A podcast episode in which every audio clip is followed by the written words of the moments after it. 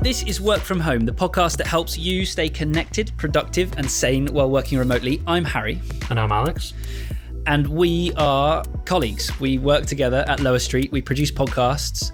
And uh, we wanted to talk today about the last six months. We've had some recent episodes talking about what the future of remote work is going to be.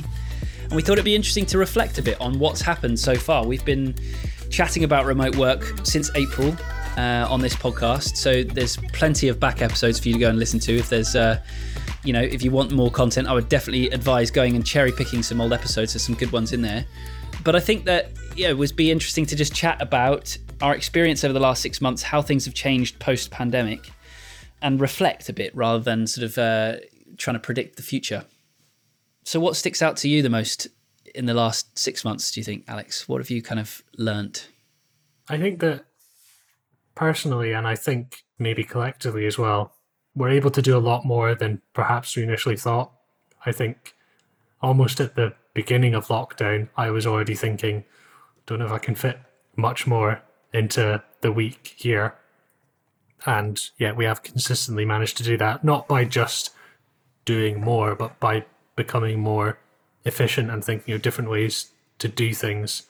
And I think we're we're currently putting out definitely more than we physically could have six months ago, but also definitely more than I, if you had asked me, would have thought we could reasonably put out. Right. Yeah, I think that's interesting. I mean, I, I from personal experience, I could say I've certainly learned that, um, or, or rather, my response to the sort of pandemic as a business owner, like this isn't going to be the same for everybody, but for me as a business owner, it was just like, just went into manic overdrive mode and just yes. worked worked and thought about work more or less constantly for the first sort of three or four months of the pandemic. I think there's lots of things to it, and I wonder how everyone, you know, it's this isn't unique to business owners. This is everyone as as as human beings. I think it's kind of a response to the kind of anxiety of the pandemic. It's like, oh shit, what does this mean for us all? Like this is kind of scary. So trying to kind of get some control over some segment of your life by working harder, trying to keep yourself busy so you're not sort of thinking about it. You know, and from my perspective, I think from lots of people's perspective as a as a as an employee, it becomes you know about wanting to make sure you maintain your job because who knows where the economy's going and we want to make sure we don't get let go or made redundant or whatever.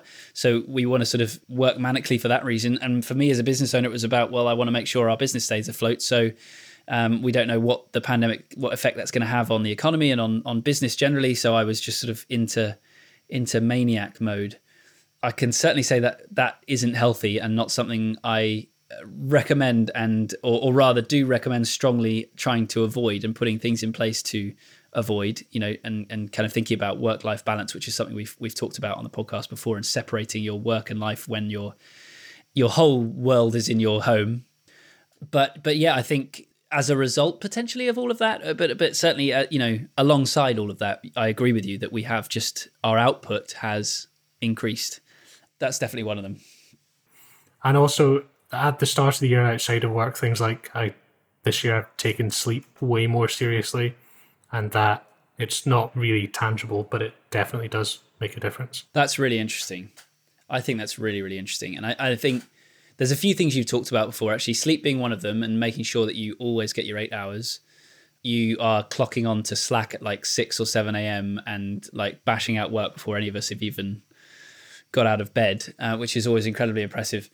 So the the time of day that you choose to work, the fact that you're valuing your sleep, also diet you've talked about a lot as well in terms of like when you're eating and the kind of food you're eating and drinking. I believe you've stopped drinking. Is that right?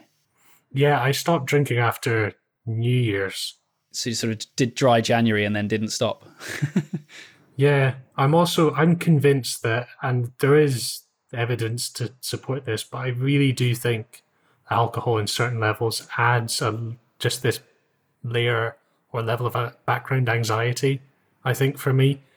And without that, it's much better. I feel way more relaxed on like a overall monthly basis. I can 100% relate to that. I spent all of yesterday being just quite anxious because I had a we had a weekend away and I drank a few wines and they were delicious and I don't regret it for a second. But yesterday was definitely more anxious than a normal day, and it's it's really interesting that it um, that it does have that measurable activity. So I think, uh, so I guess the, the yeah the sort of third pillar to that is you know you've got your sleep, you've got the time of the day that you're working, and I think diet also plays a huge role. You know, if you have like a really big heavy lunch, you just have that huge slump, right? And then it's really hard to be productive after. I remember doing that in the office. I'd, I'd have Burger King more times than I would uh, care to admit um, when I worked in the office, just because it was the easy option, and and I was a young-ish bloke that was far too lazy to think about healthy eating. And it would be great for the sort of thirty seconds while you're wolfing it, but then afterwards you just feel like a, just a giant slug. That's the thing is, you know, getting up and starting work at like six is not a selfless act. It means that this afternoon, around mid afternoon, I can make myself some burgers. And yeah, right. after I finish, there's, you know, I can just sit there and stare at a wall if I'd like to, because there's there's nothing to be done after it. But yeah, I totally agree. What else have you found? What what else have you learned in the last six months? Do you think?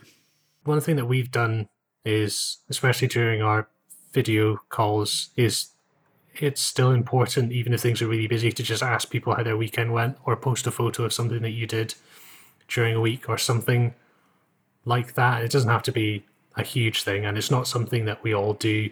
It's not like company mandated social interaction, but it it does help, and it is nice to still ask people what they're up to outside of work, even when things are mad. Yep, absolutely. And I feel bad actually because I try to always have that conversation on a Monday because it's the same. Like if you come into the office on a Monday, you're always like, "Oh, how was your weekend? What did you get up to?" As you're making a cup of tea.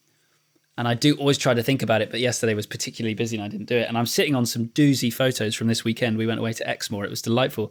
I've got some crackers that I'm going to share at some point, but I just haven't got around to it yet. Um, so I, I, agree with you. I think that's really important. I still don't think we do even close to enough, and we should be doing more. I think it's something you have to be really, really consciously involved in, and I think uh, it's something everyone has to be on board with because I think it's for all of our good, you know?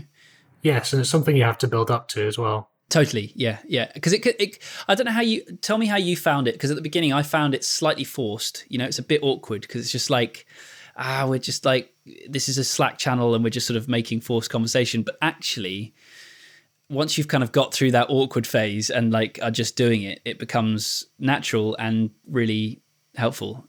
Yeah, well, it's not it's not like an office where you get to know people whether you like it or not. You have to yeah basically start that yourselves and deal with a small bit of awkwardness. But once once you're doing it, it's it's fine, and it's actually kind of interesting because you basically just get to via drip feed learn about people. Yeah, it's not like I remember when I a few years ago when I was working in a betting shop in Glasgow, some of the people I worked with would do nothing but talk. I knew everything about their lives, whether I wanted to or not, within a few weeks of working with them. Whereas with this, you get to hear about activities and little things and learn about people over time. Totally, and I think those those tiny, small, little nuanced elements of people's personality and life and lifestyle is just it just makes such a difference to the way you work together and interact and treat each other. I just think it's really, really important. Yeah, you view people differently when you appreciate that they exist outside. Right, they are human beings. Um, yes. yeah, it's really. You know, I, I, think I, I, totally agree. That's all we have today. Um, we'd love to know what you've learned in the last six months and, and things that have uh, things you've changed your mind about, things that you're you're changing in your life, um, and uh, yeah, unexpected sort of uh, outcomes of the of the pandemic and remote work situation. Um, let us know. WFH at lowerstreet.co is our email. We'd love to hear from you. Uh, we'll be back every Monday, Wednesday, and Friday with new episodes. And in the meantime, if you did enjoy this episode or thought that you know someone else that would enjoy it, really would love if you could share it with them. It would uh, really help us reach more remote workers. Thanks very much for listening. We'll be back very soon.